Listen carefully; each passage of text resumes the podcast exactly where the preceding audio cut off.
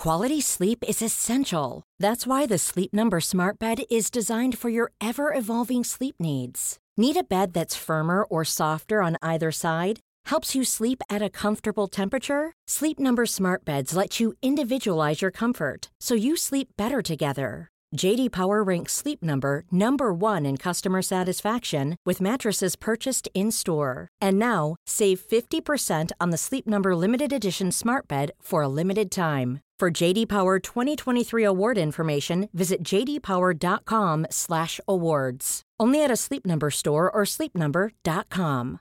Ready to pop the question? The jewelers at BlueNile.com have got sparkle down to a science with beautiful lab-grown diamonds worthy of your most brilliant moments. Their lab-grown diamonds are independently graded and guaranteed identical to natural diamonds, and they're ready to ship to your door. Go to BlueNile.com and use promo code LISTEN to get $50 off your purchase of $500 or more. That's code LISTEN at BlueNile.com for $50 off. BlueNile.com code LISTEN. Many of us have those stubborn pounds that seem impossible to lose, no matter how good we eat or how hard we work out. My solution is PlushCare.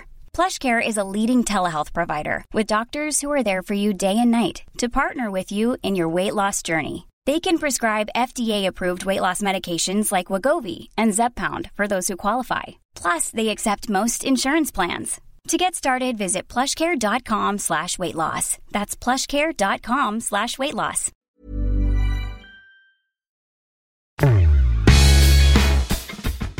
Efter dryga 25 år i elitfotbollens tjänst som spelare, en kort tid som scout och sportchef i Helsingborgs IF är det dags för Jesper Jansson att ta ett nytt kliv. Han lämnar Helsingborgs IF efter en tid där han lett klubben till både SM-guld och kupptitlar och dessutom sett till att man dragit in så mycket pengar på olika spelarförsäljningar att man kunnat betala tillbaka den här skulden, inom situationstecken, till Helsingborgs kommun.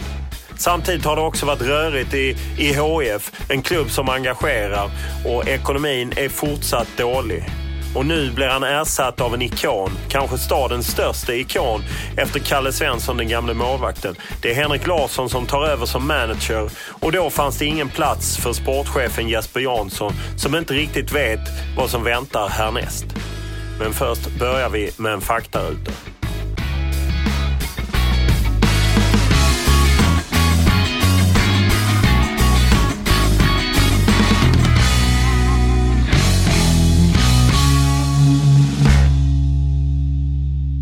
Ålder? 44. Familj? Fru och en son på 14. Bor? Helsingborg. Utbildning? Fotbollens hårda skola. Lite ekonomi och eh, marknadsföring med. Lön? Ingenting nu för tillfället. Din största fotbollsupplevelse? Eh, spelmässigt eh, Champions League. OS i Barcelona också. Bästa spelaren du eh, antingen mött eller spelat med?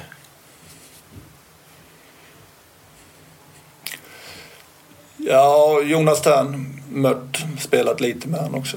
Eh, Alvaro Santos som bäst. Vilken medalj är du extra stolt över?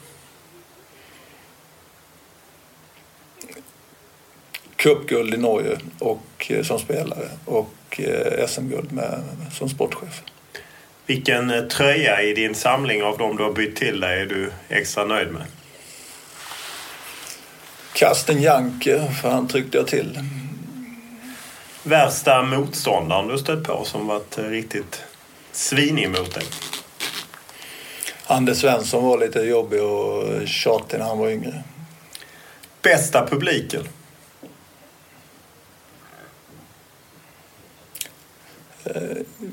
När jag spelade i Belgien i Genk.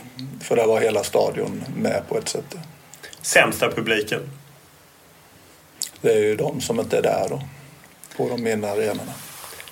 Vilken bil kör du? Ja, en BMW 520 test på fredag. Sen ska jag lämna tillbaka den.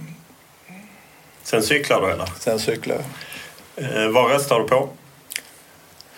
Ja, det blir väl något i alliansen där. Har du något motto? Ja, stå upp för dina värderingar. Senast du grät? Ja, det händer ibland, men eh, jag kommer inte på... Nej, jag kommer inte på något speciellt tillfälle. Senast du var onykter?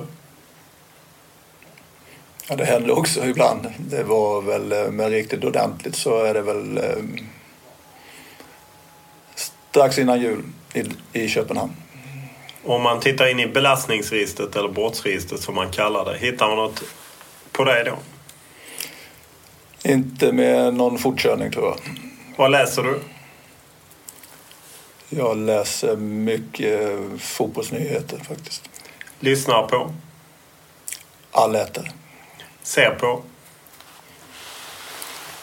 Du kan koppla av med på kvällarna för att koppla bort huvudet så är det, det är det lite sån här eh, där man kan koppla bort huvudet. Lite komedier liksom. Var surfar du med din smartphone?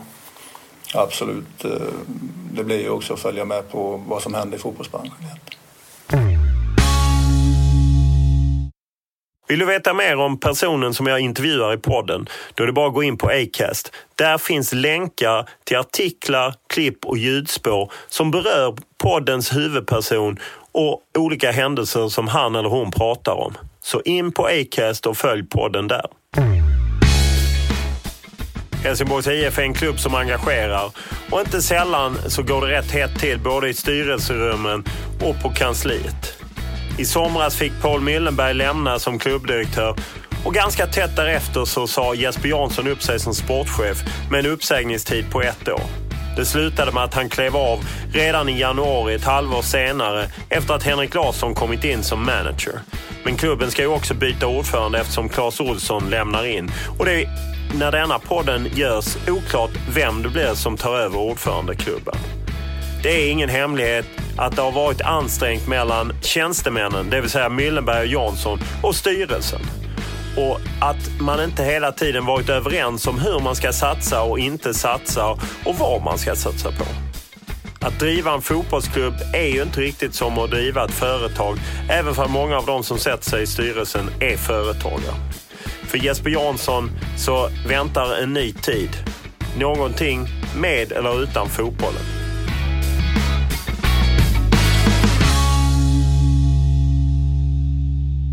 Du är eh, arbetslös nu eller in between jobs som man kan säga efter att ha slutat i, i, i Helsingborg. Hur känns det? Känns eh, både skönt och eh, lite skönt spännande och sen är det lite oroligt också. Aldrig varit i den situationen. Hur kommer det sig att du klev av? Du sa ju faktiskt upp dig redan i augusti och hade då ett års eh, uppsägningstid. Vad var bakgrunden till det? Ja, från början eh, att jag sa upp mig, det, kom, det var ingenting som kom i affekt eller någonting utan jag kände väl att eh, klubben behövde eh, göra ett avstamp för vi var på väg varit under lite för lång tid som jag känner åt fel håll där vi behövde ett avstamp och peka ut en riktning och då, då sa jag att nu gör vi ett avstamp och jag har ett, ett års uppsägningstid. Då sa jag antingen så är vi med på den här resan tillsammans eller så får man kliva av. Och det gjorde klubben och eh, då kände jag också att eh, nu efter, efter jul och nyår så hade klubben bestämt sin inriktning och eh, gjort det där avstampet jag efterlyste. Och det kände jag egentligen att jag ville göra också. Jag kände att efter sju år så är det dags att pröva något nytt. Hur överraskad var du att eh, du inte ingick i avstampet? För avstampet var ju på något sätt att man anställde Henrik Larsson som eh, manager och därmed tog över en del av sportchefens uppgift. Nej, men jag, som jag sa när jag sa upp mig så var jag beredd på konsekvenserna. Det var ingenting eh, i affekt som inte var genomtänkt. Utan jag tänkte att liksom, det är viktigt för klubben att, att man gör ett avstamp och bestämmer inriktning. Sen om det är min inriktning eller om det är någon annans, det, det tycker inte jag är så viktigt. Utan det, det viktiga är vad klubben vill. Så um, nu, uh, nu gjorde man det avstampet och det tror jag nog det viktigaste klubbarna måste, måste lära sig att göra. Vad hade ditt avstamp, eh, om du hade fått styra, vad hade det inneburit? Ja, I grund och botten har faktiskt HF gjort det avstampet som jag tyckte. Det var liksom att, att lite mer sätta fotbollen i fokus. Och, eh, och det, det, får man automatiskt när, när eh, Henrik Larsson kommer till Helsingborgs IF och i och med att han är den han är och kommer därifrån han kommer. Så det, i grund och botten så, så kan man nästan säga att det blev, blev som jag efterlyste. När Henrik Larsson kom in så var ju du fortfarande anställd. Vad, vad sa Henrik till dig? Nej, men Henrik har varit eh, väldigt öppen och rak hela tiden. Han sa att han kom in eh, och eh, vill då känna på det och sätta, sätta sin prägel på det och sätta sin organisation. Och började med det liksom. Och, men ju mer tiden gick där så kände jag liksom att, att Eh, det var dags för mig att gå vidare. Liksom. Så då, då var det jag som approachade eh, Henke och sa att det är väl bättre att vi finner en uppgörelse och att, att du får gå vidare och starta om helt, helt och hållet med ditt. Liksom. Om du ser, du säger att ni var lite på fel väg. Vad, vad är det som gjorde att Helsingborg var på fel väg? För ett tag var ju Helsingborg oerhört framgångsrika. Vann två cupguld och ett SM-guld plus lite supercup och liknande. Ja, jag, jag, personligen så tycker jag vi hamnade i ett lite mellanmjölk. Vi varken gasade eller bromsade. Eh, utan vi, vi eh, hela tiden tog eh, beslut där vi höll näsan över vattenytan. Vi varken bestämde oss för att, att, att hålla i eller gasa på när vi hade läge. Eh, så eh, otydligt egentligen vad vi ville med klubben. Var ligger ansvaret för det?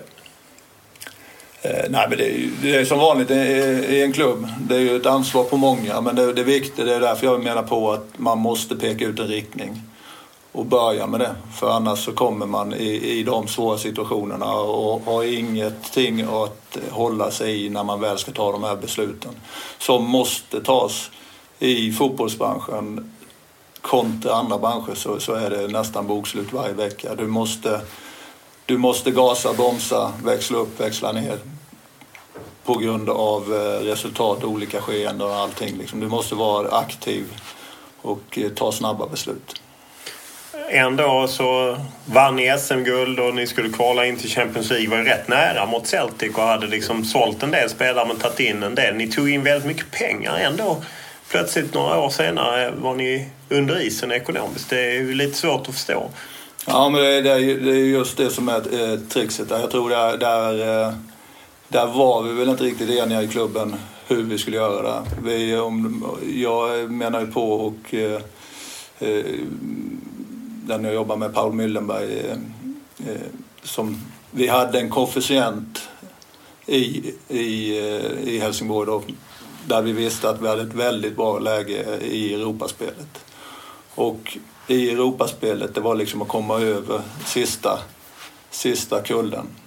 Eh, och då säkra upp ekonomin och, och, och, klubbens framtid på längre sikt. Men där blev man lite där man, man, varken, eh, man, man varken gasade eller bromsade. Man tog... För att tala klartext så gissar jag att styrelsen vågade inte skjuta till de pengarna som man kanske inte riktigt hade för att värva spelare som ni ville göra helt enkelt? Vi gjorde det, men vi gjorde det via lite så här hålla vatten över eh, vattenytan. Vi tog in lån, vi vågade inte skriva, eh, skriva längre kontrakt och så vidare. Fullt förståeligt med, med den historiken som Helsingborg har eh, och, eh, och den och ekonomin som hela tiden varit ett ok sedan, sedan 2003. Då. Men vi, där, där betalade vi tillbaka ett kapitaltillskott och i samma läge. Va? Så där, där var det ju det här gasa eller bromsa. Eh, och eh, eh, gjorde inte riktigt varken eller. Då. Var det det som sedermera ledde fram till att du eh, kände att ah, det får vara så. Antingen så blåser man på lite eller så kan jag lika bra kliva av. Det är inte, det är inte så att eh, vi har, eh, eh, vi har varit väldigt hela tiden har haft ekonomin i fokus. För vi har haft den historiken i Helsingborg ända sedan jag var spelare. Ja, 2003 där så har det varit det här oket hela tiden. Så jag tror att historiken hänger nog i liksom att man vill inte komma där igen. Va? Och det, det, jag tror det är... Eh, eh, ja, Sten-Inge Fredin myntade när han klev av där att man kan inte gasa i, i utförbacke. jag menar på det, det är helt riktigt där. Men man kan inte bromsa i uppförbacke heller utan man måste gasa, bromsa, växla upp, växla ner. Och det måste man göra, den som sitter vid ratten. Och, och det kan man inte göra när man sitter bredvid. Utan det är hela tiden det som är i fotboll. Liksom, att att eh, känna av det, ja, skeendet, förutse skeenden egentligen. När eh, Henrik Larsson går ut och säger att eh, Smarrason, en isländsk spelare du har värvat, att han är för dyr för att vara i HF. Hur känner man då som är den som har tecknat kontraktet? Ja, men det, det är ju sanning med modifikation faktiskt. Det, det är ju... Eh, I Helsingborgs IF sista, under de här sista åren när vi var, varit som bäst, eller hela tiden, vi har legat ungefär femma, sexa i, eh, i kostnadsbild på, på, på fotbollssidan. Eh, och det är väl där vi ligger. Men sen är det ju inga... Vi har jobbat eh, de sista åren med en väldigt stram budget och, och varit tvungna att dra åt eh, eh, tumskruvarna hela tiden. Så det, det är absolut ingen, ingen ny, nyhet. Men det är därför jag tror att det är bra att Henrik Larsson kommer in i, i Helsingborgs IF. För han kan se det och göra det och, och, stå för det liksom. Hade inte du kunnat göra det? Jo, absolut. Men det, det är tryck, speciellt tryck i Helsingborg, en speciell kravbild. Men eh, nu är det vi, vi hade de kraven på oss förra året också och lyckades att eh, dra ner. Eh, det är också det problemet i eller problemet, det är ju utmaningen i fotbollen. Det är ju att intäktsströmmarna är, går upp och ner. När du spelar i Europa så, och då måste du, eh, då drar du på dig fasta kostnader. Inte bara i form av, av spelartrupp utan eh, administration som krävs och, kontrakt och sånt. Och sen så, går, sen så är det en stolpe ut eller stolpe in och så, så sjunker intäkterna. I Helsingborgs IF har det egentligen inte varit kostnadsbilden utan det är ju att vi, vi har eh, tappat på intäktssidan. Eh, Men har man inte, jo så kan man ju säga, det säger man ju alltid när man Eh, går back ekonomiskt fotbollssammanhang. Att ah, äh, vi har inte fått in de sponsorerna. Men har man, inte budgeter, har man inte lagt budgeten för högt då om man är så känslig för intäkterna? Ja men det hänger ju ihop det ju. Men eh, om man säger fotbollsbudgeten har vi nu hållit egentligen. Men det har varit en målsättning i de sista egentligen egentligen sedan 2011 så har vi försökt hela tiden att, att dra ner på, på på själva kostnadsbiten på fotbollen. Sen ingår ju, tycker jag då, att i själva affärsidén för en fotbollsklubb så ingår det här med spelartransfers. Eh, och det hänger ihop lite med resultaten att om vi tittar på Malmö nu när de har kommit över den lilla knixen, eller lilla, den är så stor den sista pucken där och så är du uppe där så jobbar du på en helt annan nivå. där. det genererar både på, på transferbiten och intäktsbiten. Om man eh, tittar på din tid som eh, sportchef i Helsingborgs IF så är det ju nästan en av de mest framgångsrika i klubbens historia med två SM, eller ett SM-guld och två cupguld och ni spelade även i eh, Europa Leagues gruppspel. Och ändå känns det som att det har liksom stormat rätt mycket under tiden. Det har varit omsättning både ordförandepost och jag menar Paul Millenberg hoppade av sen som sportchef. Ni har bytt tränare mitt i säsongen lyfter ni bort eh, eh, Conny Karlssons assisterande tränare Per-Ola Ljung och han hoppade av. Och, vad är det som gör att det snurrar så i, i Helsingborg? Ja, det är en eh, fråga jag skulle vilja ställa också. Jag vet när jag kom in i, i, i HIF så tänkte jag liksom att hur svårt ska det vara liksom? Alla vill ju samma sak. Eh, I fotboll är det rätt så enkelt. Alla vill ju vinna matchen på söndag. Det är ju enkelt. Eh, sitter man i styrelse eller support eller sportchef eller tränare eller spelare så, så är det ju samma mål då. Men ändå så finns det tusen åsikter om, om fotboll eh, och hur man ska göra det.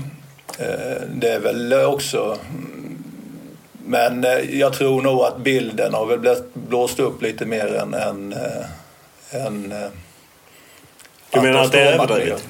Ja, jag, jag kan väl tycka nu också. Vi, vi Helsingborgs IF nu och förra året och lite innan. Vi sitter och brottas med samma problem som övriga klubbar men det, det, det syns och hörs lite mer i Helsingborg.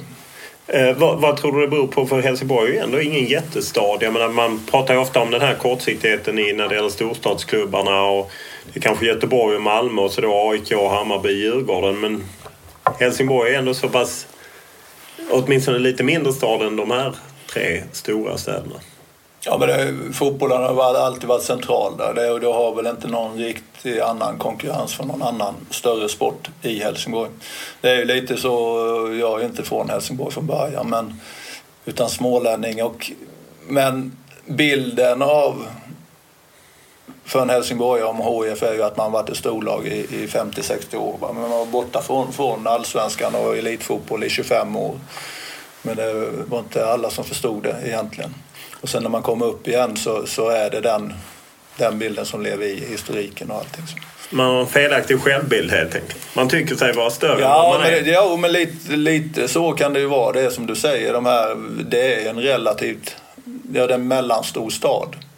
Eh, och eh, man tar för givet att med den, de förutsättningar som finns och den ekonomin, om vi tittar på en omsättning och som jag var inne på innan, eh, den kostnadsbilden vi har haft så har man ändå kraven på att, att du ska vara uppe och slåss med de stora. Sen så menar jag på att förutsättningarna för att göra det är ju unika i Helsingborg just för, för att det är en, en tradition, en historik, en, en stad där, där fotbollen är nummer ett.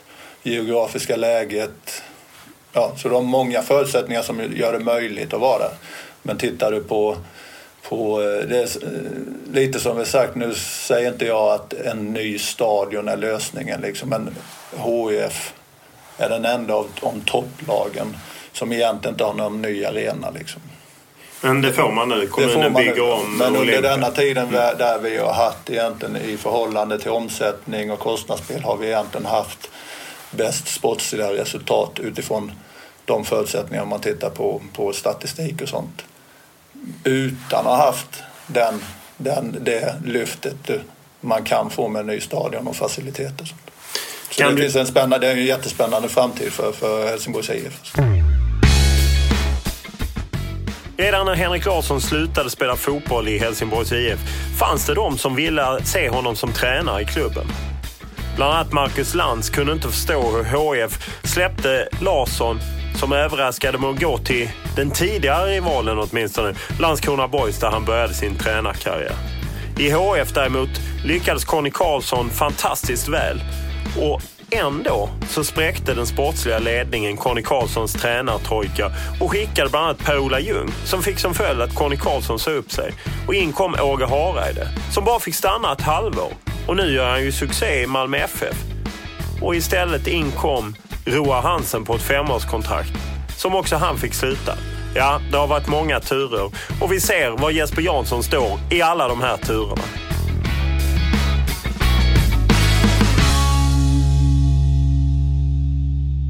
Kan du känna någon ånger kring hur ni hanterade Conny Karlsson och Per-Ola Ljung och det tränarteamet som ju ändå nådde sådana stora framgångar? Jag menar, man kan ju säga att Conny Karlsson var ju rätt utskälld redan när han fick jobbet och jag menar, han hade inte ens rätt licens och fick inte vara på bänken eller skulle inte få vara på bänken och liknande. Och sen så överträffade han ju nog allas förväntningar. Ja, men Conny gjorde ju det, det kan jag tycka. Conny valde, ska påpeka, Conny valde ju att kliva av, av själv. Då. Ja, men det var ju sen du hade, eller du, eller klubben lyfte bort Per-Ola Ljung. Ja, precis. Eh, men det var, jag vill påpeka det, att det är alltid klubbeslut där. Liksom för, eh, men det, det var ju lite, där var det i att följa strategin. Eh, att komma ner på en, en en balans och en kostnadsbild redan då. Va? Men Conny kan jag tycka, han, han gjorde ett strålande jobb och, och alla de andra också, PO och, och allting. Men det var, det var ett strategiskt beslut. Var det för att de inte riktigt var så bra med unga talanger? Det är en uppgift jag har hört att det inte funkade så bra för dem med att ta hand om unga talanger. Bland annat stack ju Simon Tern till Malmö. Ja, det, det, det är en helhet där men vi, vi, det var att eh, att vi var tvungna att bli bättre på, på, eh, på det spelarutvecklingsbiten och, och sådant för att vi inte hade ekonomi till att eh, att eh, köpa färdiga spelare. Liksom. Jag säger inte att det, det gjorde man det också. Så det, det, är, en, det är en komplex... Eh, det, var, en- det var en lång process det också. Man kan ju jämföra med IFK Göteborg som ju sparkar Micke Stare när de kom tvåa och man säger just att det är ett längre, vi tittar längre. Kan det ibland vara svårt som klubbledare att kommunicera ut det? Att, att, att nå ut med sitt budskap. Varför byter vi en del i tränartrojkan som innebär att någon till slutar? Förstår du vad jag menar? Att IFK Göteborg fick ju, Mats Green fick ju väldigt mycket skit för att man bytte ut Micke Stare men han menar att vi jobbar på lång sikt och behöver en annan tränare. Det låter ju lite som ni hade en annan strategi då också. Mm. Ja men så är det ju. Det, precis det är det för du, du, du jobbar med människor. Det är samma med, med spelare som tränare och och jag är i samma situation nu. Liksom, att du jobbar med människor och det är ju inte så att, att eh, det behöver inte vara att det är kritik för jobbet överhuvudtaget. Utan man har gjort ett fantastiskt jobb som, som de gjorde men sen om klubben bestämmer och gör någon annan inriktning så gör man och då, då blir det svårt att gå in på detaljer för att man har med människor att göra. Liksom. Eh, eh, det är ju samma sak som nu när jag slutar. Det är säkert folk som är jättelättare och tycker det är äntligen blev vi av med han liksom. Eh, Och vissa tycker inte det. Men det, man har bestämt, det var egentligen det jag efterlyste eh, nu med mig själv. Det var ju liksom att bestämma en riktning och det är ju så med spelare, tränare, ledare att man passar i vissa klubbar och vissa passar man inte i. Och sen eh, tog ni in Åge Hareide som ju var där ett halvår med, med Stefan Schwarz. Kan du, med tanke på de framgångar han sen haft i, i Malmö FF, kan du vara besviken att ni inte behöll honom? Ja, där blev det också... eh, Det, var- det var inget beslut taget att eh, Åge eh, kom in och det var i och med Conny valde att hoppa av så, så, så tog vi in Åge kortsiktigt. För ni Men- hade redan Roa Hansen på gång. Nej, det... det Den nekar du till Ja, det fortfarande? nekar jag faktiskt till. Definitivt. Roa Hansen var i den långsiktiga planen men eh, vi, då när det hände så ställde vi en fråga till Öster. Men det var definitivt inte aktuellt. Eh, att de skulle släppa honom. Då la vi det åt sidan. Och sen, så, sen var det att Åge skulle... Eh, Men han, Åge var bara tänkt som en kortsiktig lösning. ja, men det var, inga, det var definitivt inga dörrar stängda. Från, i vart fall inte från min sida. Är du överraskad den framgång han har haft i Malmö? Nej, definitivt inte. Absolut inte.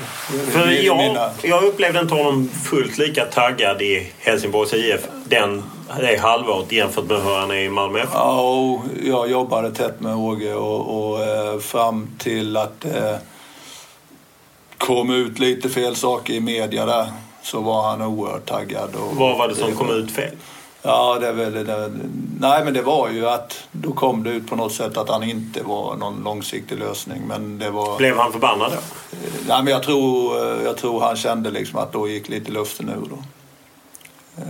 Och det var då att Roa Hansen var på väg från öster och det är på något sätt du som... eh, Även om det var ni som klubb så är det ju ändå du som sportchef ihop med klubbdirektör Paul Myllenberg. Ja, som, styrelse och hela allt. Ja, precis. Men eh, Roa fick då ett 3 plus 2 års kontrakt gissar jag. För det var ett femårskontrakt. Men Ja, det blev aldrig någon riktig succé.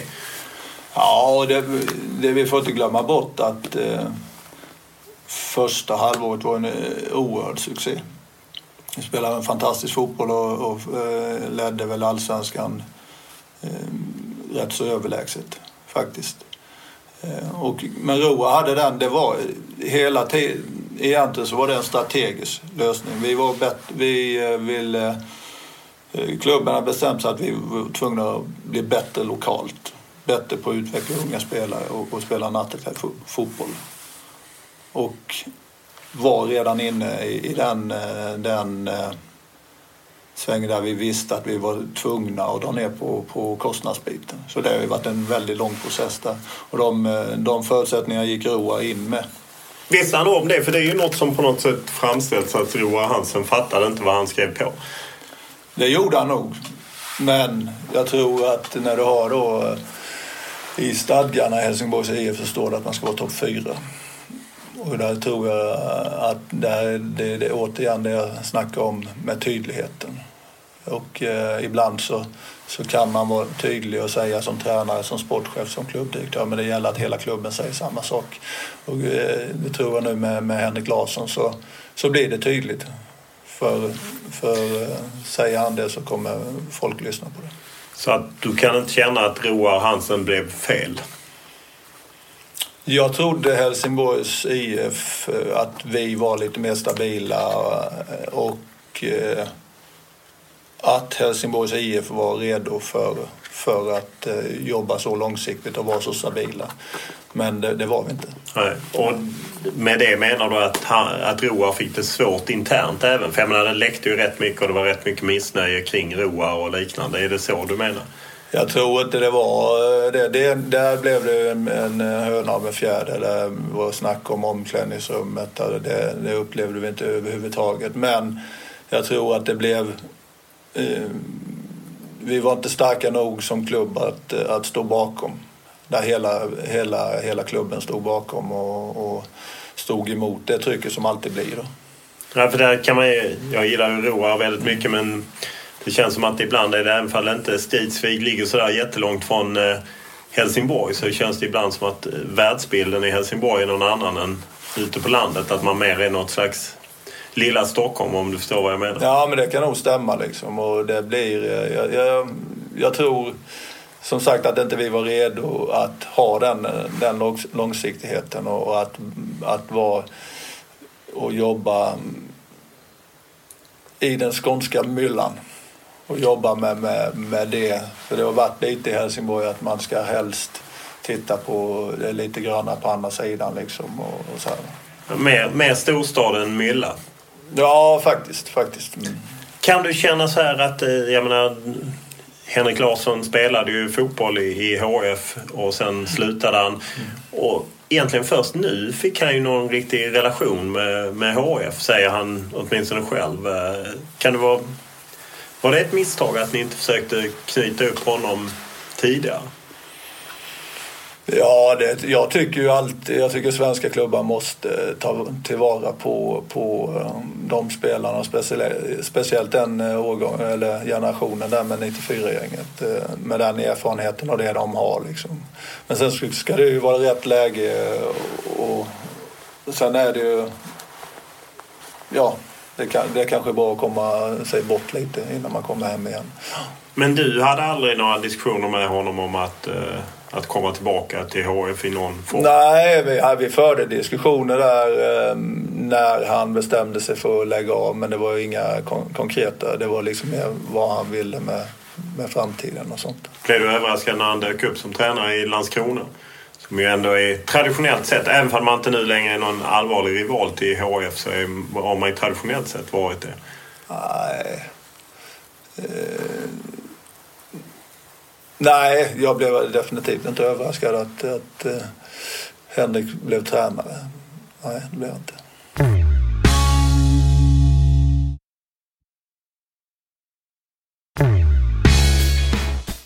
Rätt ofta när jag har varit med i TV4-sporten och tyckt till om någonting kring allsvenskan, oavsett om det handlat om ekonomi, huliganer eller något annat, så har jag garanterat fått ett sms av Jesper Jansson.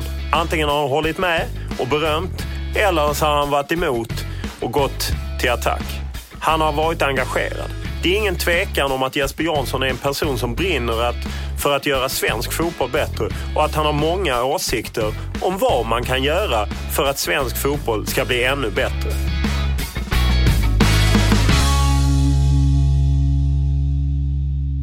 Du har ju spelat eh, lång tid i svensk fotboll och sen även varit agent en sväng och eh, sen då sportchef i Helsingborgs IF. Du har bra koll på svensk fotboll. Vad är det i svensk fotboll som vi gör bra?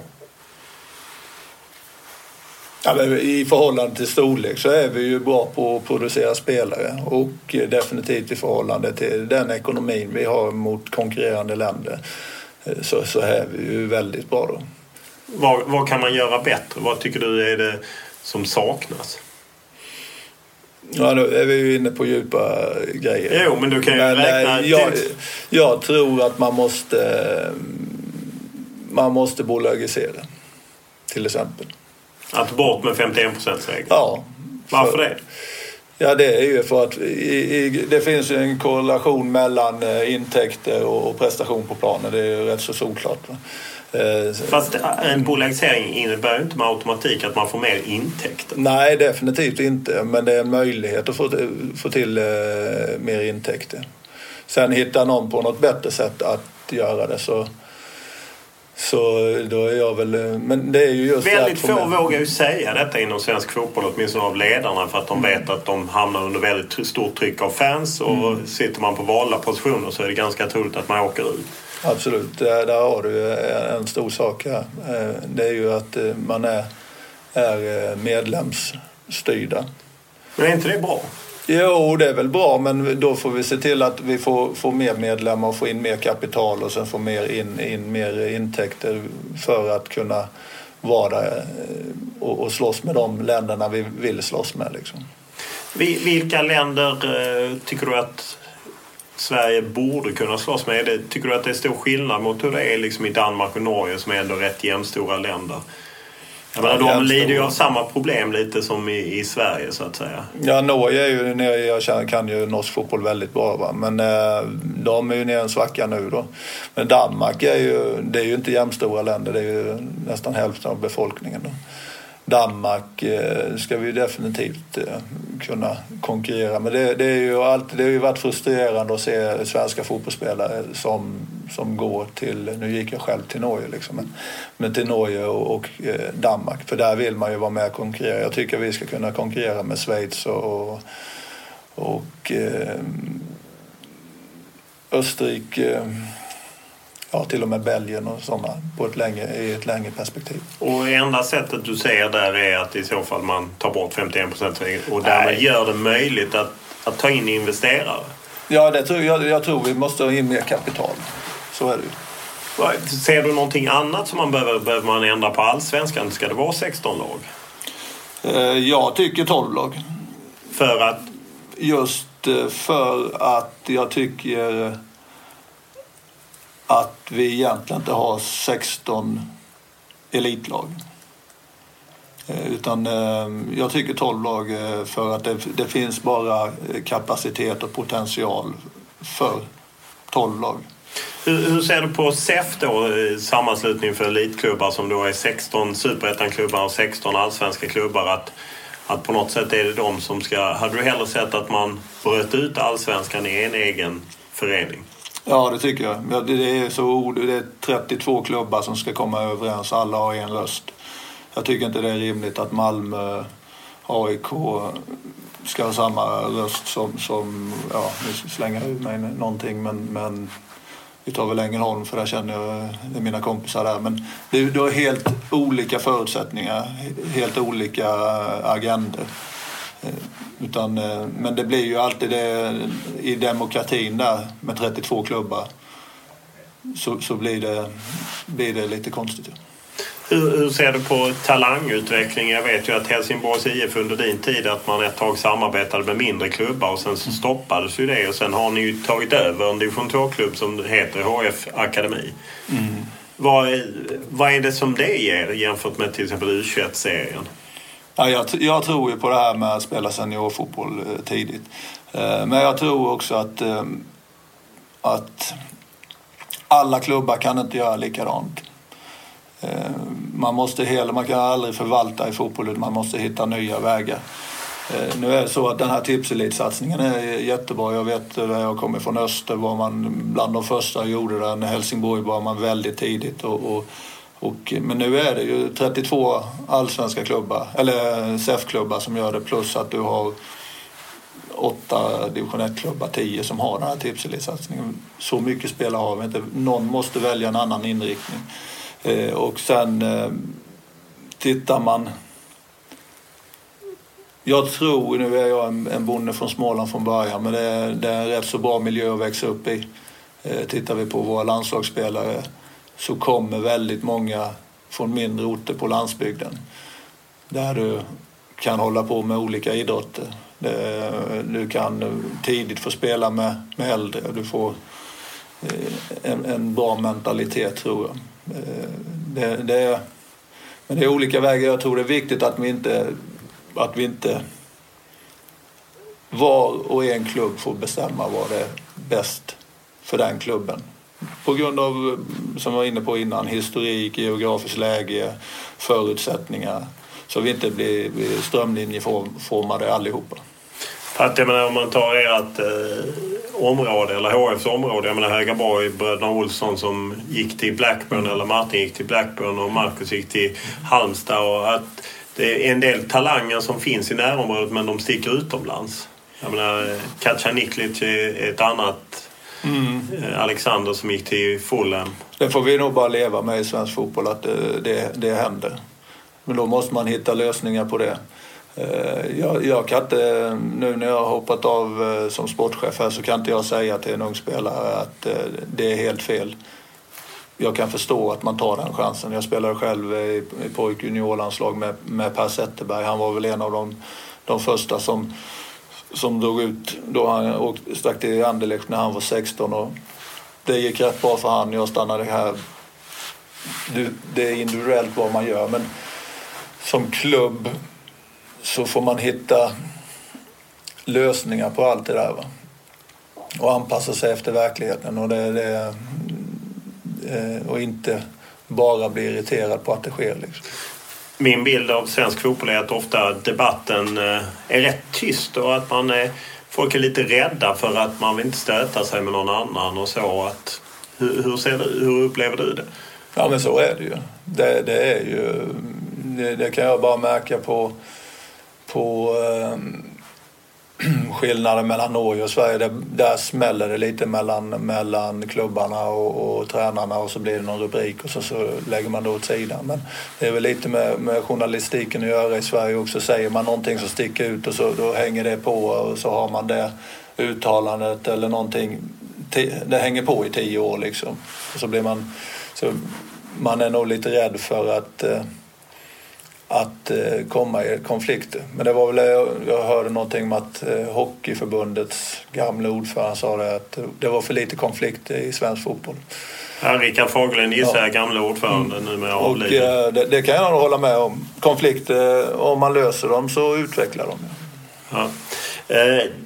Du har tidigare läst lite där du har haft åsikt om styrelser att man inte alltid Ja, man tycker det är lite fint att sitta i en styrelse snarare än att man är sådär jättefotbollskompetent och att man liksom inte släpper, eh, släpper eh, makten till tjänstemännen som kan fotbollen. Det jag, jag, tror just då kommer vi tillbaka till det här med medlemsägt eller, eller mm, bolagisering.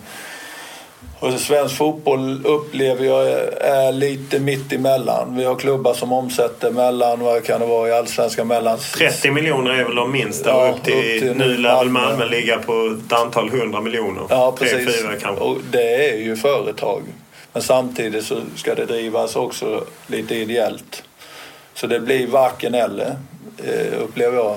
Då, då kommer till sådana här frågor som att Ska du ha en operativ styrelse eller ska du ha en strategisk styrelse? Operativ är någon som jobbar aktivt, ja. strategiskt någon som släpper ja, jobbet. Sätter, ja, precis. Som, som ger eh, förtroende och mandat till tjänstemännen. Och det här, det här är inte riktigt tydligt tycker jag i de svenska klubbarna hur man jobbar. Man lever kvar lite i det, det gamla där man hade en operativ styrelse eller en ordförande som också var klubbdirektör. Eh, ja, så det, det, blir, det är varken hackat eller malet. Hur upplever du styrelsernas kompetens? Jag menar, du har ju bra koll även på andra klubbar än bara HF så att säga. Jag tror att de är oerhört kompetenta i sitt gebit. Eh, sen är det ju så lite... Du menar deras yrkesjobb? Ja, alltså? och sina specialiteter. Men sen tror jag fotbollen i sig är lite så här, alla har spelat fotboll. Alla har en åsikt om fotboll, alla tror de kan fotboll.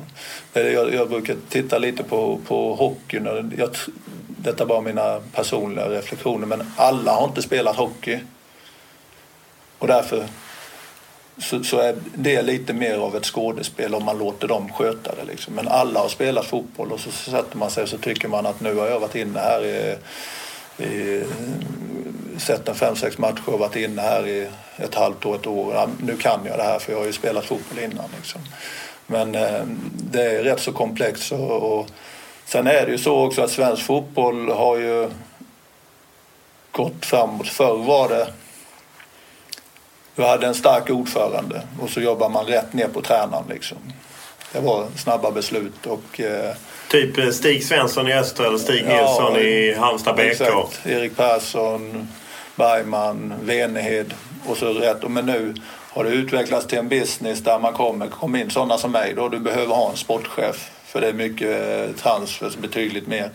Eh, du behöver ha en klubbdirektör, nu har du marknadschef och du är SLO och du, du har massa. SLO är Supporter License Officer. Exakt. Som är en sambandsman eller kvinna mellan fans och klubben. Ja.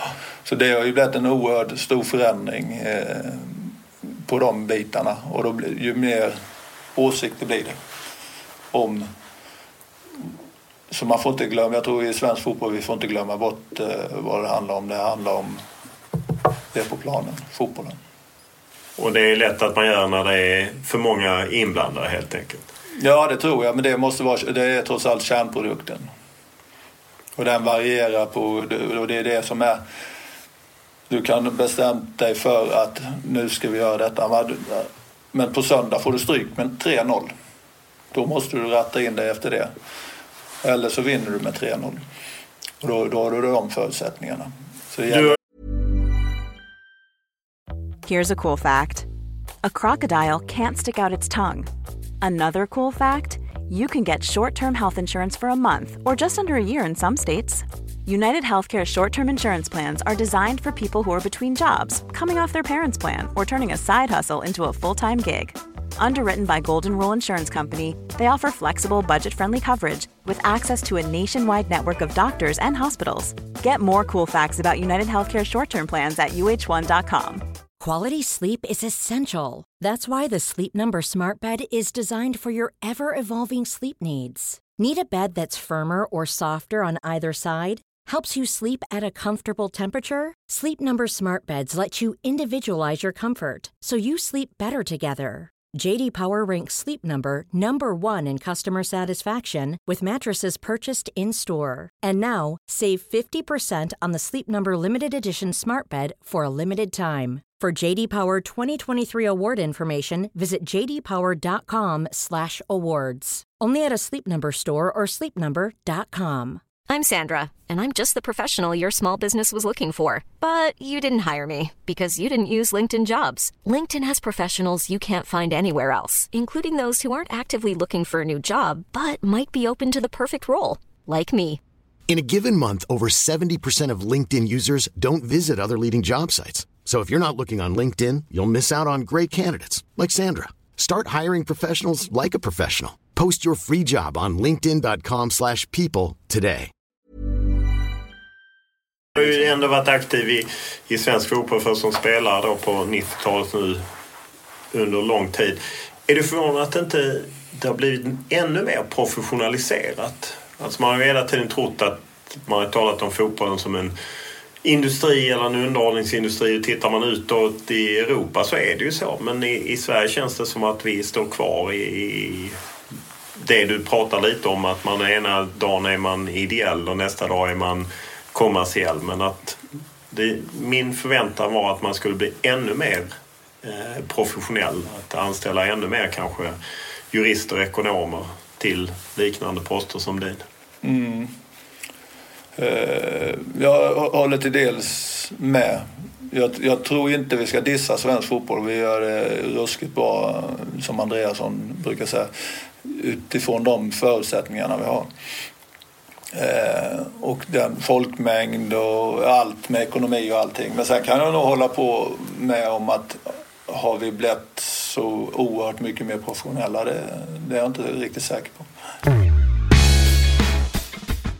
Efter Malmö FFs framgångar i Champions League är det många fans till andra klubbar som är rädda att MFF ska dominera allsvenskan i många år framöver. Tack vare att man har dragit in hundratals miljoner från Champions League. Lägg till att man har lyckats sälja en hel del spelare och förstärkt kassan på det viset också. För Jesper Jansson som varit nära Champions League som sportchef och som spelat i ett av Sveriges senaste Champions League-lag innan Malmö FF så vet han vad det handlar om för pengar och vad det kan få för effekter. Fast frågan är om han är rädd för att Malmö FF ska dominera.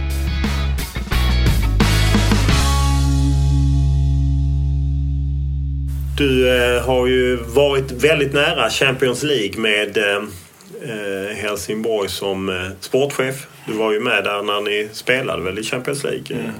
Du kom tillbaka då till Helsingborgs IF. Nu Malmö FF där och varit där och tjänat en massa pengar och många inom svensk fotboll som tillhör rivaliserande klubbar är rädda för den dominans MFF kan få. Vad, vad tror du? Tror du att de kommer dominera svensk fotboll i 5-10 år framöver? Ja, de kommer definitivt eh, vara med där och dra loket. Men jag tror det kommer generera till de andra klubbarna också. Definitivt. Eh, jag tror det kommer lyfta svensk fotboll i stort. Men det är klart att de har ju ett väldigt försprång. Hittills har de ju nästan inte köpt någonting i Sverige. De har köpt Erik Andersson från Landskrona Boys. Eh, I övrigt har de mest tagit Bosman-spelare så det är många som nu hånar oss. Jag är en av dem som har tyckt att det varit bra för svensk fotboll att Malmö FF Eh, gick till Champions League. Tror du det kommer bli någon effekt att deras miljoner kommer ner i, i svensk fotboll eller kommer det bara gå till arenan och Bosman spelar? Ja, jag tror det kommer bli en effekt, definitivt. Eh, jag tror Malmö har nog bestämt en linje som de, eh, de kommer hålla fast vid. Liksom. Att de, de ser det här med, med viktigheten för svensk fotboll. Tror jag. jag tror de har fokuserat sig lite på, på u landslagsmän. Ehm, och den linjen de har kört. Så förr eller senare så, så tror jag definitivt att det kommer generera ner på övriga klubbar. Eh, Offside, tidningen gjorde ju ett reportage. Eh, de följde dig under transferfönstret inför att ni skulle kvala mot eh, Celtic i, i Champions League-kvalet. Och då har du ett fint citat. Fan, kan vi inte bara släppa bromsen? Kan inte styrelsen bara lita på att vi har kontroll på det här? Jag är enig med styrelsen om att vi ska vara försiktiga. De har det yttersta ansvaret. Men det här är en speciell bransch och jag är helt övertygad om en sak. Helsingborg måste komma över den här pucken och skaffa sig ett eget kapital så att vi får muskler och mod att agera innan allt trillar ner i skallen på oss. Då undviker man den här paniken. Är det den pucken på något sätt? Kan du gräma dig lite att ni inte tog er över och nu är det Malmö som gör det? Ja, det är definitivt. Alltså. Det kommer jag säkert få, få kritik för att jag säger. Men det är just den pucken och eh, eh, att, att just känna av konsekvenser av tagna och icke tagna beslut utan att bli dumdristig. Eh, Eh, jag tror uppfattningen är att vi gasade som tusan. Vilket jag menar på är definitivt inte sant. Liksom. För att det, det är ju lätt att glömma bort att, att Malmö FF för ett år sedan var ju rätt lite svajigt. Hade, även om man hade mycket kapital uppbundet i sin arena så hade man inte så mycket likvida medel. Och även om man tog hem Max Rosenberg så var det ju inga jättepengar sett till vad man hade kunnat betala i år exempelvis. Eh, så att hur mycket tillfälligheter kan man ändå tillåta sig när man styr en förening? För jag menar, stolpe ut i fel läge. Jag menar, hade inte Salzburg sjabblat och det bara... Helsing, eller Malmö hade fått in det där målet på slutet. Sen gjorde de en jättestark hemmamatch. Mm. Men det hade ju kunnat sluta på ett helt annat sätt. Absolut, du får inte spela med de marginalerna så att det är en stolpe in eller stolpe ut. Liksom. Men det är, det är ju så att eh, framgångar föder intäkterna. Det är det vi lever på. Spelar, spelar vi en bra fotboll så kommer publiken. Och det, det som jag tror man har underskattat lite och det har nog varit lite självförsvar i svensk fotboll eh, de sista åren. Det har, det har ju varit det här viktigheten med, med Europaspelet. Man har nästan så här, vi, ja, det, det har ju sett så här, nej men det är ju viktigare med allsvenskan. Men det är ju där intäkterna och de säkra intäkterna de ligger egentligen i Europaspelet. Där Samtidigt om man... Uefa där, där tickar in och då, då höjer du marknaden, då höjer, höjer du värdet på din produkt vilket genererar hela tiden. Men jag, jag är definitivt eh, eh, motståndare från att, att chansa med, med eh, ja, göra riktiga chansningar. Men man måste vara medveten om att intäkterna ligger i, i prestationen. Samtidigt om man tittar i backspegeln så jag menar de två sista senaste lagen Sverige hade i Champions League eh, före Malmö. Det var ju Helsingborg och AK. Bägge gick i princip i konkurs för att de drog på sig sådana kostnader efter de hade varit i Champions League. Samma var det ju med IFK Göteborg som dominerade tidigt 90-tal och hade hur mycket pengar som helst. Jag menar, mm. mot slutet av 90-talet så var ju alla de pengarna borta och man fick kvala för att hänga kvar. Alltså, Mm. Det är ju inte helt lätt att bara abonnera. Nej, det är definitivt ingen lätt. Det är det jag säger när man kommer in. Det är ingen lätt eh, business. Det är det här med gasa, bromsa, växla upp, växla ner. Och det är, eh, det är ju just att när intäkterna varierar så pass mycket men när du är uppe där så, så drar du på dig fasta kostnader och då är det ju definitivt inte bara spelartrupp utan du drar på dig en administration och du drar på dig de, och sen när det väl går lite sämre då är det svårt att komma ur de fasta kostnaderna. Då tar det ett tag. Så det, det är just det att, att behålla den nivån där du kan, där du kan hålla i dem. Eh, där du klarar av de fasta kostnaderna. som du har. Och det har ju Malmö lyckats med nu då. Men innan dess så, så har vi varit många klubbar som varit uppe ett år och sen ner. Elfsborg kan jag tycka har, har ändå hållit sig eh, stabilt hela vägen. Liksom. Man har inte haft den här riktiga dippen. Man har varit topp fyra i stort sett hela tiden. Och följt, eh, följt en strategi. Att vara sportchef är ju lite av en livsstil som du åtminstone tar en paus från just nu. Hur upplevde du vardagarna där? Det känns som att man som sportchef så kan man nog ha telefonen ringande 24 timmar om dygnet. Ja, men så är det ju. Så är det ju. Eh, absolut. Nej, det, blir, det är ju en livsstil. Eh, absolut, absolut. Och den är man ju rädd för att man ska sakna nu. Eh, men du lever ju med det 24 timmar om dygnet. Liksom. Vad, är, vad är den viktigaste egenskapen om man är sportchef för en allsvensk förening? Oh, det är det jag ska ta mig tid på att reflektera över. eh, faktiskt. Ehm, ja, svår fråga. Men eh, någonstans så, så, är det ju att, eh, att bygga lag och sen kunna förutse olika skeenden. Liksom. Vilken affär är du mest nöjd med?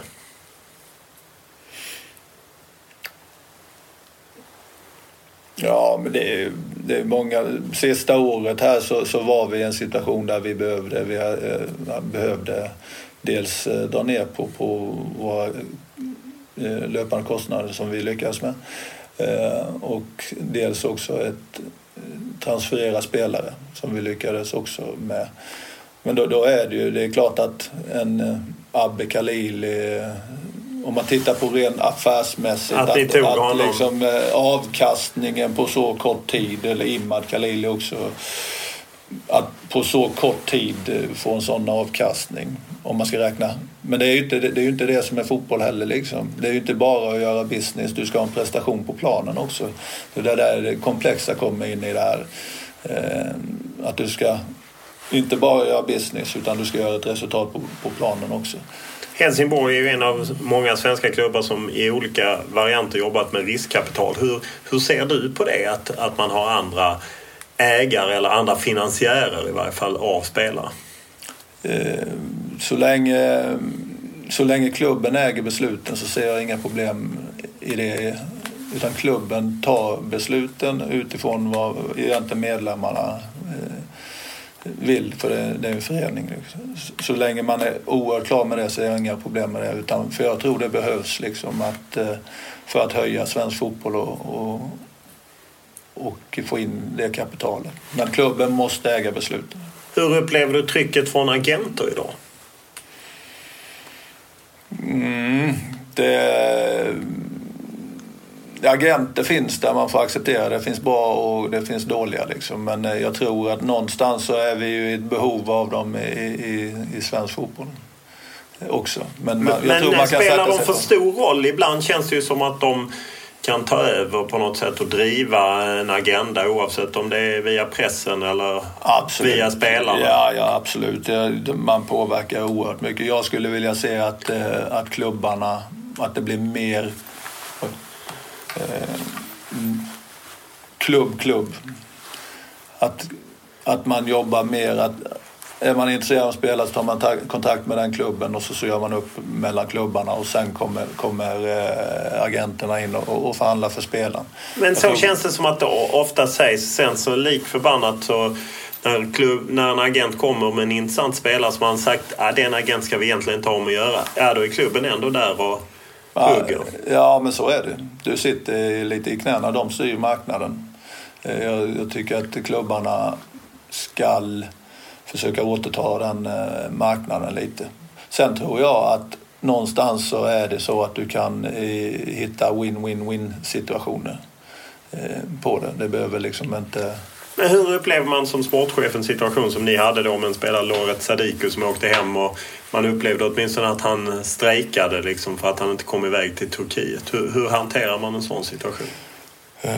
Ja, det är ju lite samma princip där som vi var inne på innan. Att där, där kommer man ju som sportchef i, i, i skottgluggen och man kan inte säga hela sanningar. För du har också med, med människor och, och personer du tycker om att göra. Liksom. Eh, det är där jag tror man måste... Så du menar att där finns en historia som vi inte känner till helt enkelt? Eh, ja, det finns det ju. Det finns många historier som ni inte känner till. Som du inte kan berätta då eller? Ja, så är det.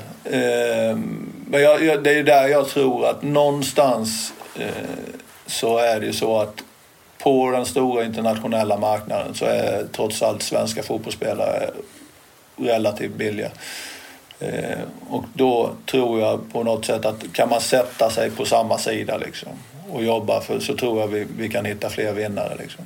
Du menar att agenter mer ska jobba ihop med svenska klubbar istället för att... Jag, upplever, jag upplever egentligen inte att, eh, att någon... Det är oerhört sällan en svensk klubb och jag har satt ett överpris som har stoppat en spelare. Liksom. Det, utan man vet om att det ingår att svenska klubbar måste sälja spelare och man är väldigt mån om att man vet om att när rätt klubb kommer nästa steg för spelaren så, så tror jag ingen klubb har ju egentligen musklerna eller ekonomin utan det ingår ju i allas intresse att, att man ska gå den vägen. Liksom. Hur upplevde du situationen när ni hade ett rätt uppmärksammat bråk mellan Erik Edman och Rashid Bouassan och det slutade med att den senare fick sluta? Mm. Eh, nej men det är också li likadant där. Där är personer inblandade och där kommer inte alltid heller eh, rätt sanningar fram. Där fick jag ta rätt mycket stryk. Det var ett klubbeslut. Eh, eh, verkligen. Men där, där, måste någon stå och ta skiten. Eh, och det var du?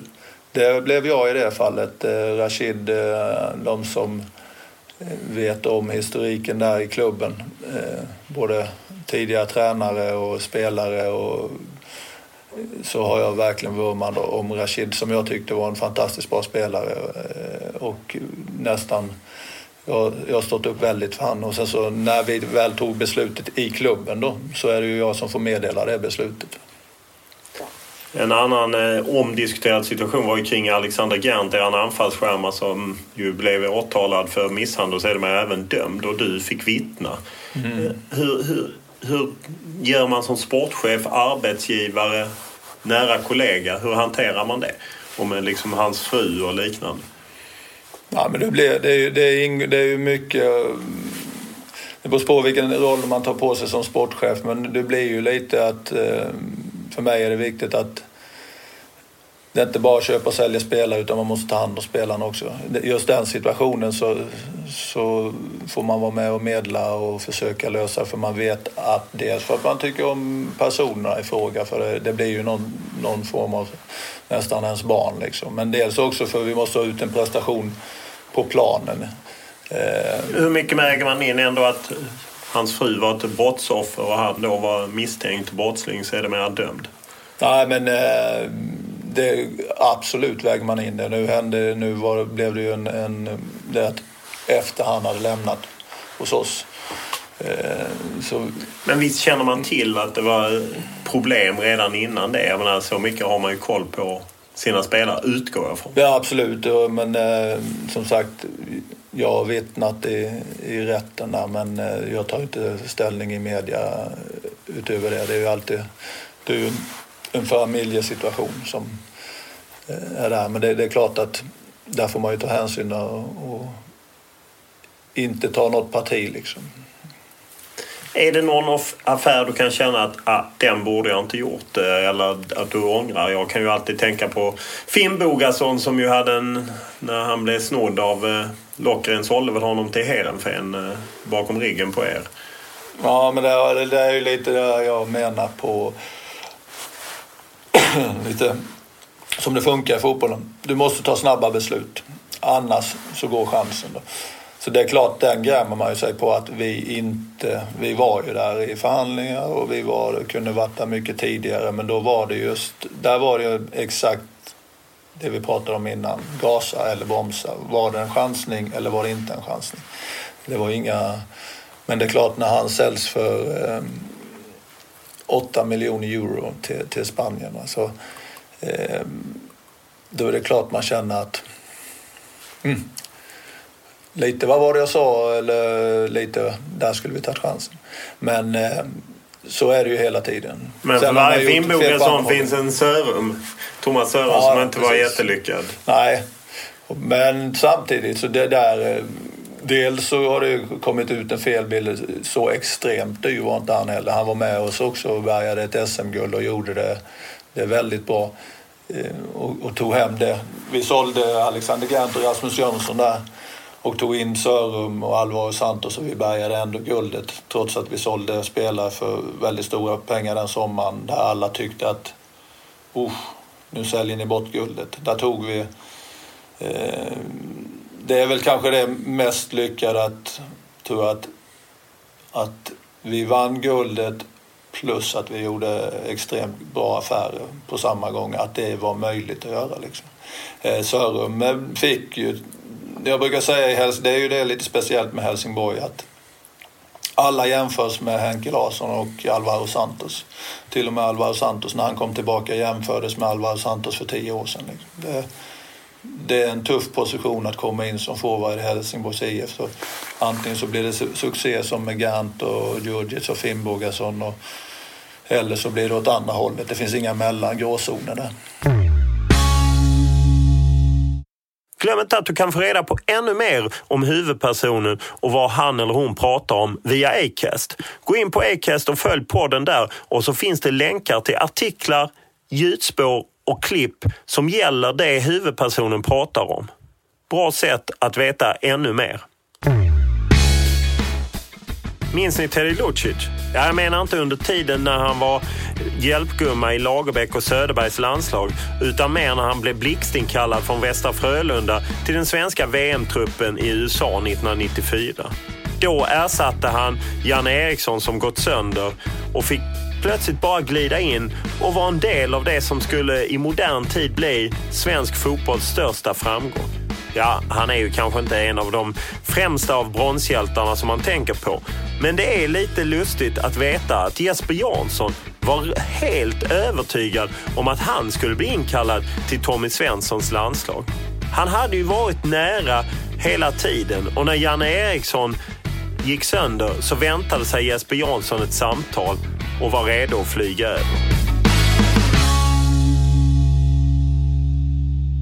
Det är lätt att glömma bort att du hade en rätt bra karriär som eh, spelare också. Eh. Först eh, slog igenom i Öster och sen AIK, Djurgården, spelade i Belgien, Norge, Stabäck, vann. Och spelat OS då 92 och var nära VM 94. Du trodde du skulle bli inkallad i truppen när Ja, Janne Eriksson blev skadad? Ja, jag trodde det, men det kanske var bara jag. hade du inte bättre kontakt med Tommy Svensson från Växjö? nej, jag hade tydligen inte det. Eh, nej. Eh. Kände du att landslaget, saknade du något för att nå hela vägen till landslaget? Ja, det gjorde jag ju uppenbarligen. Jag kände väl att uh, min karriär, jag brukar väl, om jag tittar på, jag var väl strax under landslagsklass hela tiden. Jag höll väl en, jag hade en lång karriär. Jag tror jag spelade mm, elit eller professionellt i, i 19 år. Så jag höll väl en jämn nivå hela tiden men hade väl inte riktigt den, den toppen liksom. Sen plus att jag konkurrerade med en eh, oerhört, eh, ja, Sveriges bästa generation någonsin. Och det gjorde att det var svårare så att säga. Ja, men sen gjorde man helt rätt. Eh, vad ska jag säga, jag spelade mittback och innermittfältare. Och, eh, där tror jag också på att, som Tommy Svensson gjorde och så, så är det mera lag, man, man hoppar över en generation sen. Va? Eh, för eh, eh jag tror det är ett tillvägagångssätt man måste göra. Och då, då kommer vissa i kläm som tycker eh, att man borde varit med som sitter bitter i 14 år som ja. jag då. Nej, men, nej, men det är ju bara acceptera. Ja, 20 år har du varit bitter i så fall. Det är ju 20 år sedan. Ja, fan. nej, ja, det har kommit över det. Ja, okay. Vad, när du ser tillbaka, är det någonting... Eh, jag menar, du hade ju en oerhört inflammerad övergång mellan AIK och Djurgården. Du gick ju till AIK, för de som inte kan historien, och skrev ett tvåårskontrakt enligt din tolkning. Eller i varje fall fanns en mm. utväg efter två år att förhandla om. Mm. Stefan Söderberg och Sune Hellström hade en annan uppfattning. De menade att fyra år. Du fick rätt i en skiljenämnd och gick till Djurgården. Mm. Ja, jag gick tillbaka till AIK först och sa att efter skiljenämnden, nej men då, nu kommer vi överens och så tar vi ett år. Eh, men då, ja, så stod de på sig och då blev jag, jag var väl en eh, en tjurig smålänning och stod på mitt och vad jag tyckte var rätt. Och, eh, Hade du agent eller drev du det själv? Nej, jag drev själv. Mm. Du har inte haft agent? Nej, jag hade hjälp av en agent när jag flyttade till Belgien. Jag kan ju säga så här i efterhand så skulle man haft det. Definitivt. Mm. Varför hade du inte det? Nej, det så var det ju inte så vanligt då och sen så var det väl eh, kan bäst själv. Nej, men jag tyckte väl det var lite onödigt. Det var inga stora, definitivt inga stora pengar eller någonting just, eh, just då. Utan eh, jag tyckte att jag hade ett kontrakt och jag hade rätt bra koll. Jag satt i spelarföreningen då också och jag hade rätt koll.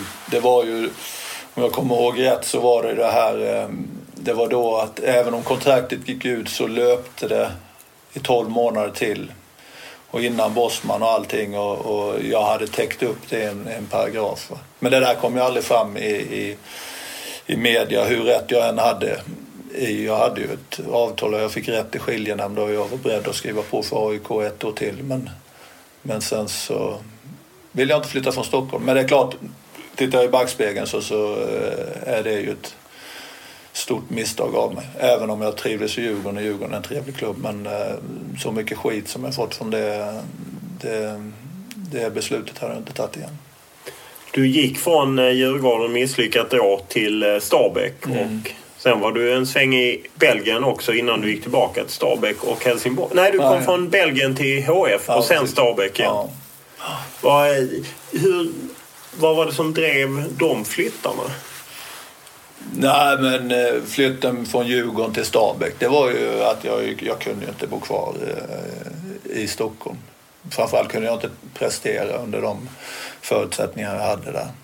Eh, så det var ju därför jag flyttade. Och sen, fick jag, sen gick det ju... När jag var mitt inne i det så trodde jag inte då trodde jag skulle hantera i det. Men sen kände jag när jag kom till Norge att att det lossnade ordentligt när man kunde släppa allt det där. Och så gick det väl. Det var en oerhört bra klubb i, i, i, i Norge där. Och eh, Stabäck och sen Belgien ett par säsonger i... Mm, det blev bara, jag hade ett fyraårskontrakt. Det blev eh, ett och ett halvt. Eh, det började bra. Sen bytte man tränare, den gamla storyn och sen så var ju tålamodet...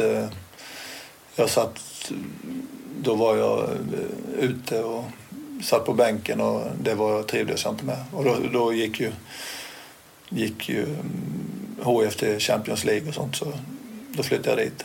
Stora chocken då är ju dock att det du har berättat efter att Stefan Söderberg ville värva tillbaka dig till AIK. Ja, han var nere i Belgien faktiskt. Är det är ju helt osannolikt eller är det bara Stefan Söderberg som kan göra en sån rockad? Ja, det var nog... Eh, sen vet jag inte hur långt det kunde gått. Det fanns... Jag tror det, det hade nog inte fungerat. Det hade nog stoppats om man hade gått vidare. Men han var i vart fall nere och så hade det Ja, men jag menar bara det att han flyger ner och träffar dig i, i Bryssel tyder ju ändå på att det var ju inte bara ett telefonsamtal. Nej. Ja, han var nere i varje fall. Så, men det, det hade nog kanske inte mottagits så bra om jag hade dykt upp där igen. Alla vi som på olika sätt följer allsvenskan blev naturligtvis påverkade av tragedin i samband med den allsvenska premiären 2014. Helsingborgs IF tog emot Djurgården och det var laddat för fest. Men det slutade med tragedi när en HF-supporter slog ihjäl en Djurgårdssupporter och det präglade framförallt de två klubbarna som var inblandade och alla dess fans och alla anhöriga till offren. För klubbarna var det en svår väg att gå tillbaka och för Jesper Jansson var det naturligtvis tungt att återigen se våldet tränga sig in i fotbollen. Något han själv sett på nära håll för 20 år sedan när han levde med ett polislarm vid sängen för att han var hotad för att han hade bytt från en klubb till en annan.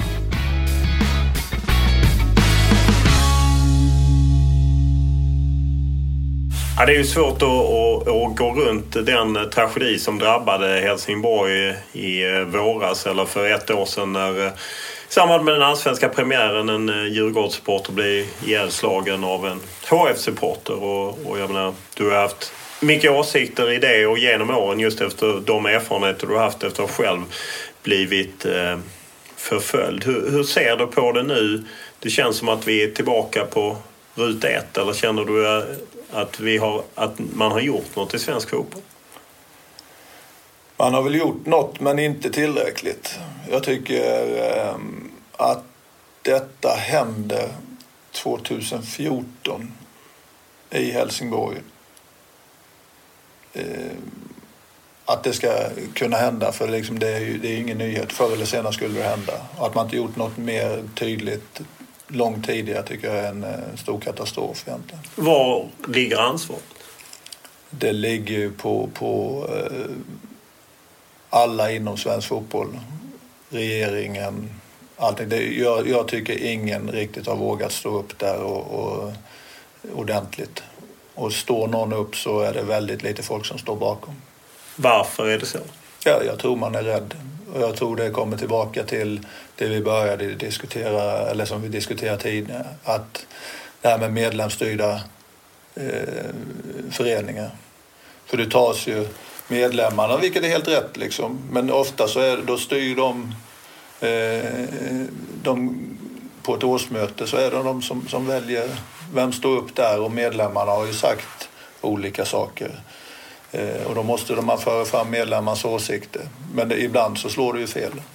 Alltså, eh, du slår fel med, menar du att inte tillräckligt många engagerar sig eller att det är fel medlemmar som engagerar sig? Nej, det, där har du en poäng där för medlemmarna är ju betydligt fler. Så alla medlemmar, ska vi få det här att fungera med medlemsstyrda eh, föreningar så måste alla medlemmar engagera sig. Det, det är ju nästan A och O då. Varför tror du att man är rädda? Är det för att man ska själv bli utsatt för någonting? Ja, definitivt. Ja, ja det kan jag säga ärligt att, att som jag sa innan att jag hade ju inte tagit det beslutet igen att, att gå till Djurgården om jag hade vetat konsekvenserna. Och eh, passa mig väl också ja, så långt jag kan att uh, uttala mig för mycket i det där på grund av att uh, ja, jag har en familj att tänka på och, och allting sånt. Men uh, Trots... ibland så går det ju så pass långt att man känner att nej, nu får du vara noga. Alltså.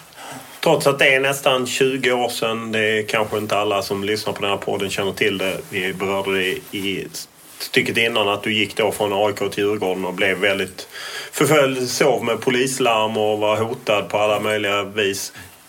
Är det något som lever med dig fortfarande? Ja, det gör det ju. Absolut. Det, jag är väl definitivt inte omtyckt i, i eh, vissa AIK-kretsar på grund av detta. Är det något du upplever när du kan vara i Stockholm? Ja, det händer ju. Ja. Hur eh, hanterar du det? Ja, jag försöker väl eh, så gott det går att hålla mig undan och hålla mig kall. Hur, eh, hur ska man eh, bekämpa den typen av problem? Eh, jag tror på det här att, att medlemmarna som, som älskar sin klubb och älskar sin fotboll måste stå upp tillsammans för det här. Liksom.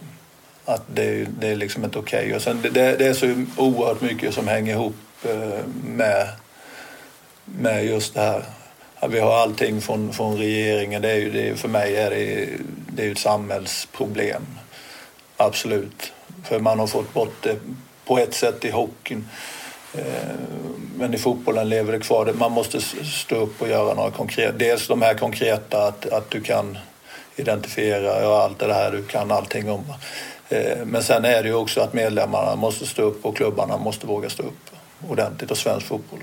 Men och det låter ju på många sätt bra. Samtidigt så är det ju ändå så att detta är ideella föreningar. Eh, en normalstor ICA-affär omsätter ju mer än eh, de flesta allsvenska klubbarna och de behöver inte hålla sig med en säkerhetschef och, och liknande. Att, att det är en sak att man i samband med match vågar stå upp för någonting men sen går man lik förbannat hem till sin bostad och ja, kan lätt utsättas för hot. Mm, precis.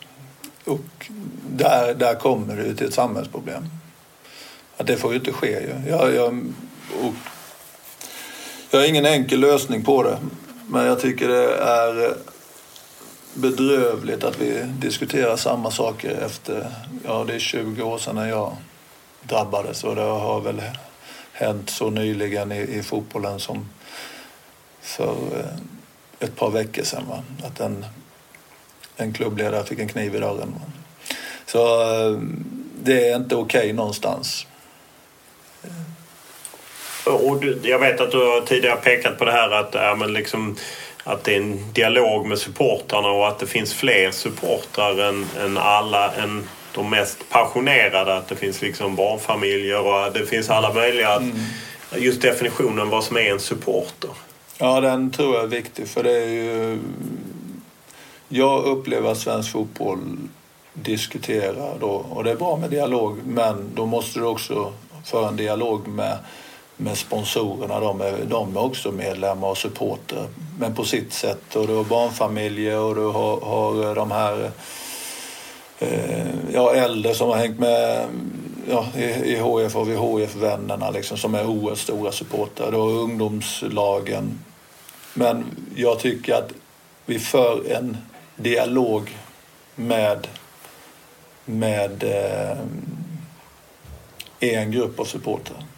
Samtidigt känner jag att eh, SEF eh, som gjort, eh, har etablerat kontakt med, med den här Svenska Supporterunionen med Tony Ernstedt känner jag som ändå ett steg i rätt riktning. Att man ändå det finns en röst för fansen som ändå är absolut, viktiga. Absolut. Och de här nu, du får inte misstolka mig, jag menar på just de här eh, supporterföreningar. Men de måste också få hjälp att kunna bli starka. Att att säga ifrån till de här eh, som bränner bengaler till exempel.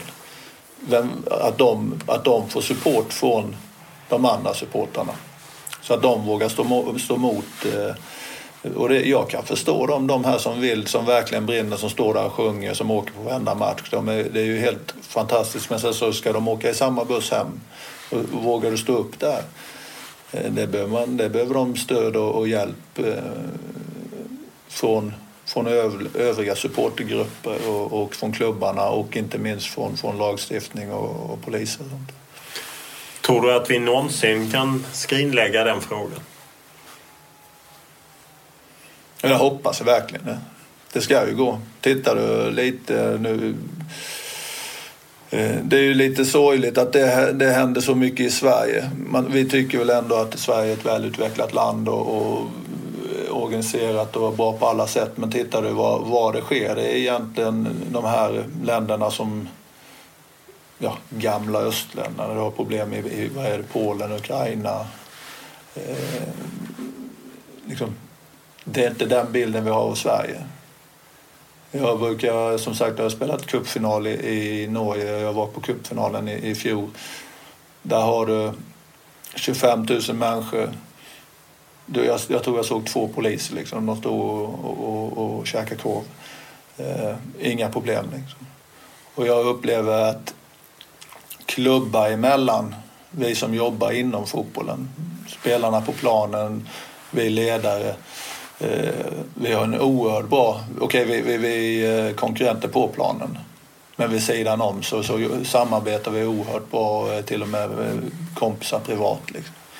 Så det, jag tycker det är helt horribelt att, att det kan vara bråk på läktarna. Liksom. Nu är du som sagt eh, mellan arbeten och du är ju gammalt utlandsproffs. Behöver du ens jobba med? Ja, definitivt. Alltså. Definitivt. Eh, ja, det behöver jag verkligen. Eh, så det, det känns ju lite så här...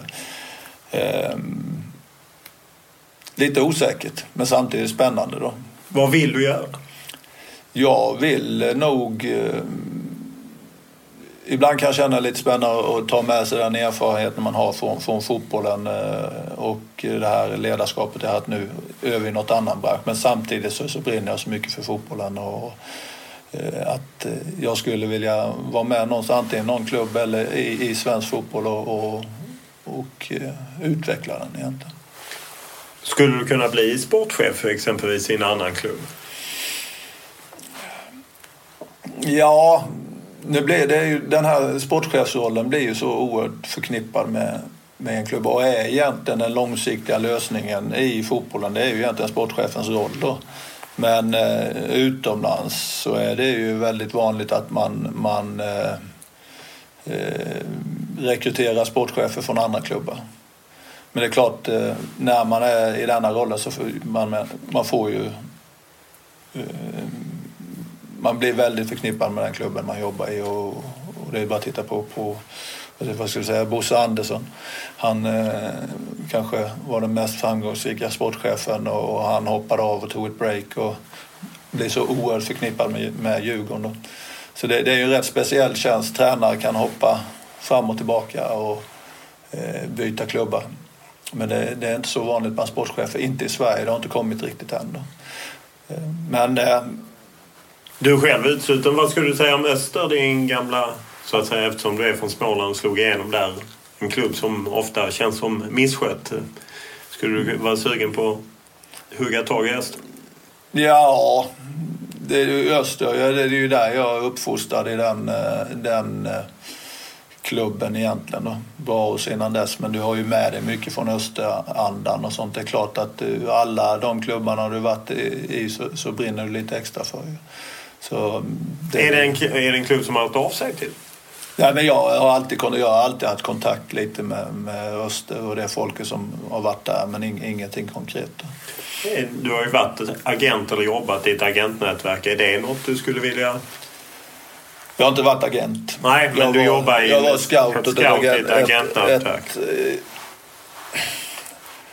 när jag, jag har suttit på den här sportchefsstolen och sen så har jag haft agenter som jagat mig. Och jag vet hur svår jag har varit att få tag på och hur eh, svårt det har varit att få ut några beslut och få någon framdrift i, i saker med mig. Och jag vet inte tusan om jag hade haft tålamodet att, att gå ut där och, och jaga sportchefer och få styrelser att förstå vad som är rätt. Och, eh, så det tror jag inte, men samtidigt så tror jag nog att man, man kan jobba på den eh, marknaden och göra saker och ting annorlunda. Eh, I så fall.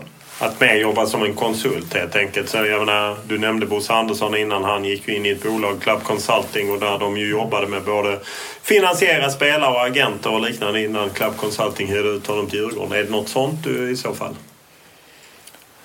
Nej, det, det var ingen dum idé men eh, jag har faktiskt inte landat in i, i någonting än. Jag tänkte faktiskt att jag skulle försöka eh, landa in och reflektera lite på också vad jag har gjort bra och vad jag har gjort dåligt. Och kunna också att träffa, åka runt och träffa lite folk och, och vidareutveckla mig.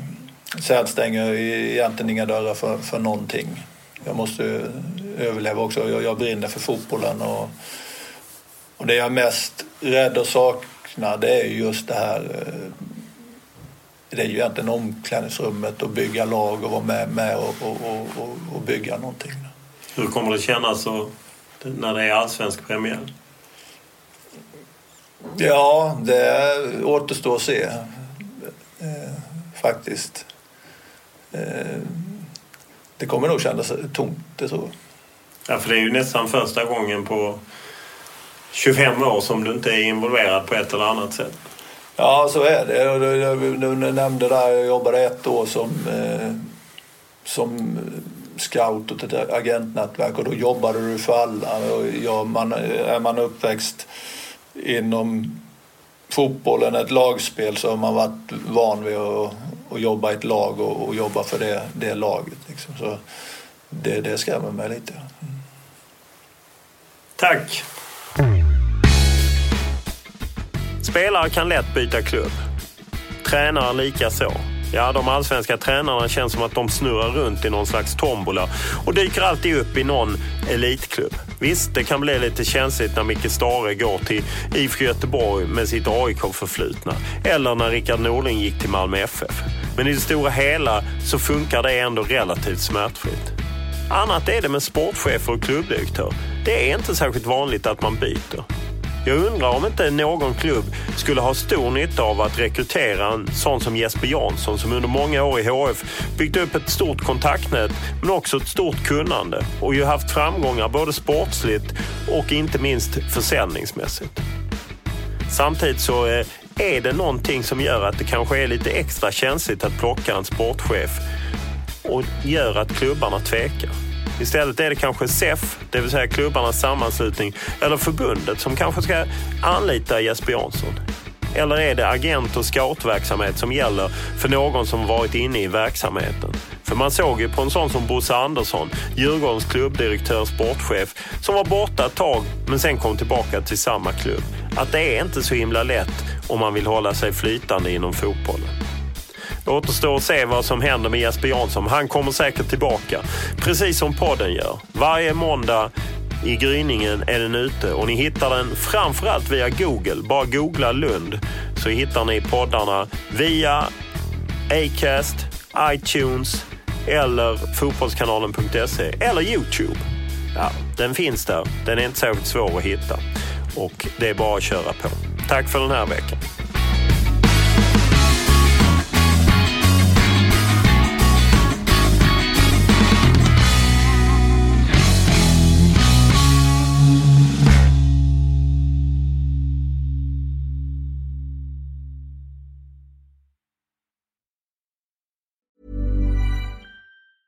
Hi, I'm Daniel, founder of Pretty Litter. Did you know cats tend to hide symptoms of sickness and pain? I learned this the hard way after losing my cat, Gingy. So I created Pretty Litter, a health monitoring litter that helps detect early signs of illness by changing colors, saving you money and potentially your cat's life. Pretty Litter is veterinarian developed, and it's the easiest way to keep tabs on your fur baby's health right at home. Go to prettylitter.com and use code ACAST for 20% off your first order and a free cat toy. Terms and conditions apply. See site for details. Even when we're on a budget, we still deserve nice things.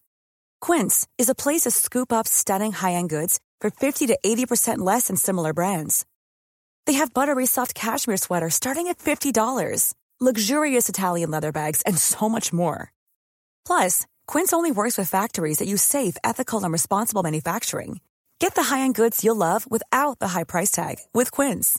Go to quince.com slash style for free shipping and 365-day returns. Mom deserves the best, and there's no better place to shop for Mother's Day than Whole Foods Market. They're your destination for unbeatable savings, from premium gifts to show-stopping flowers and irresistible desserts. Start by saving 33% with Prime on all body care and candles. Then get a 15-stem bunch of tulips for just $9.99 each with Prime. Round out Mom's menu with festive rosé, irresistible berry chantilly cake, and more special treats. Come celebrate Mother's Day at Whole Foods Market.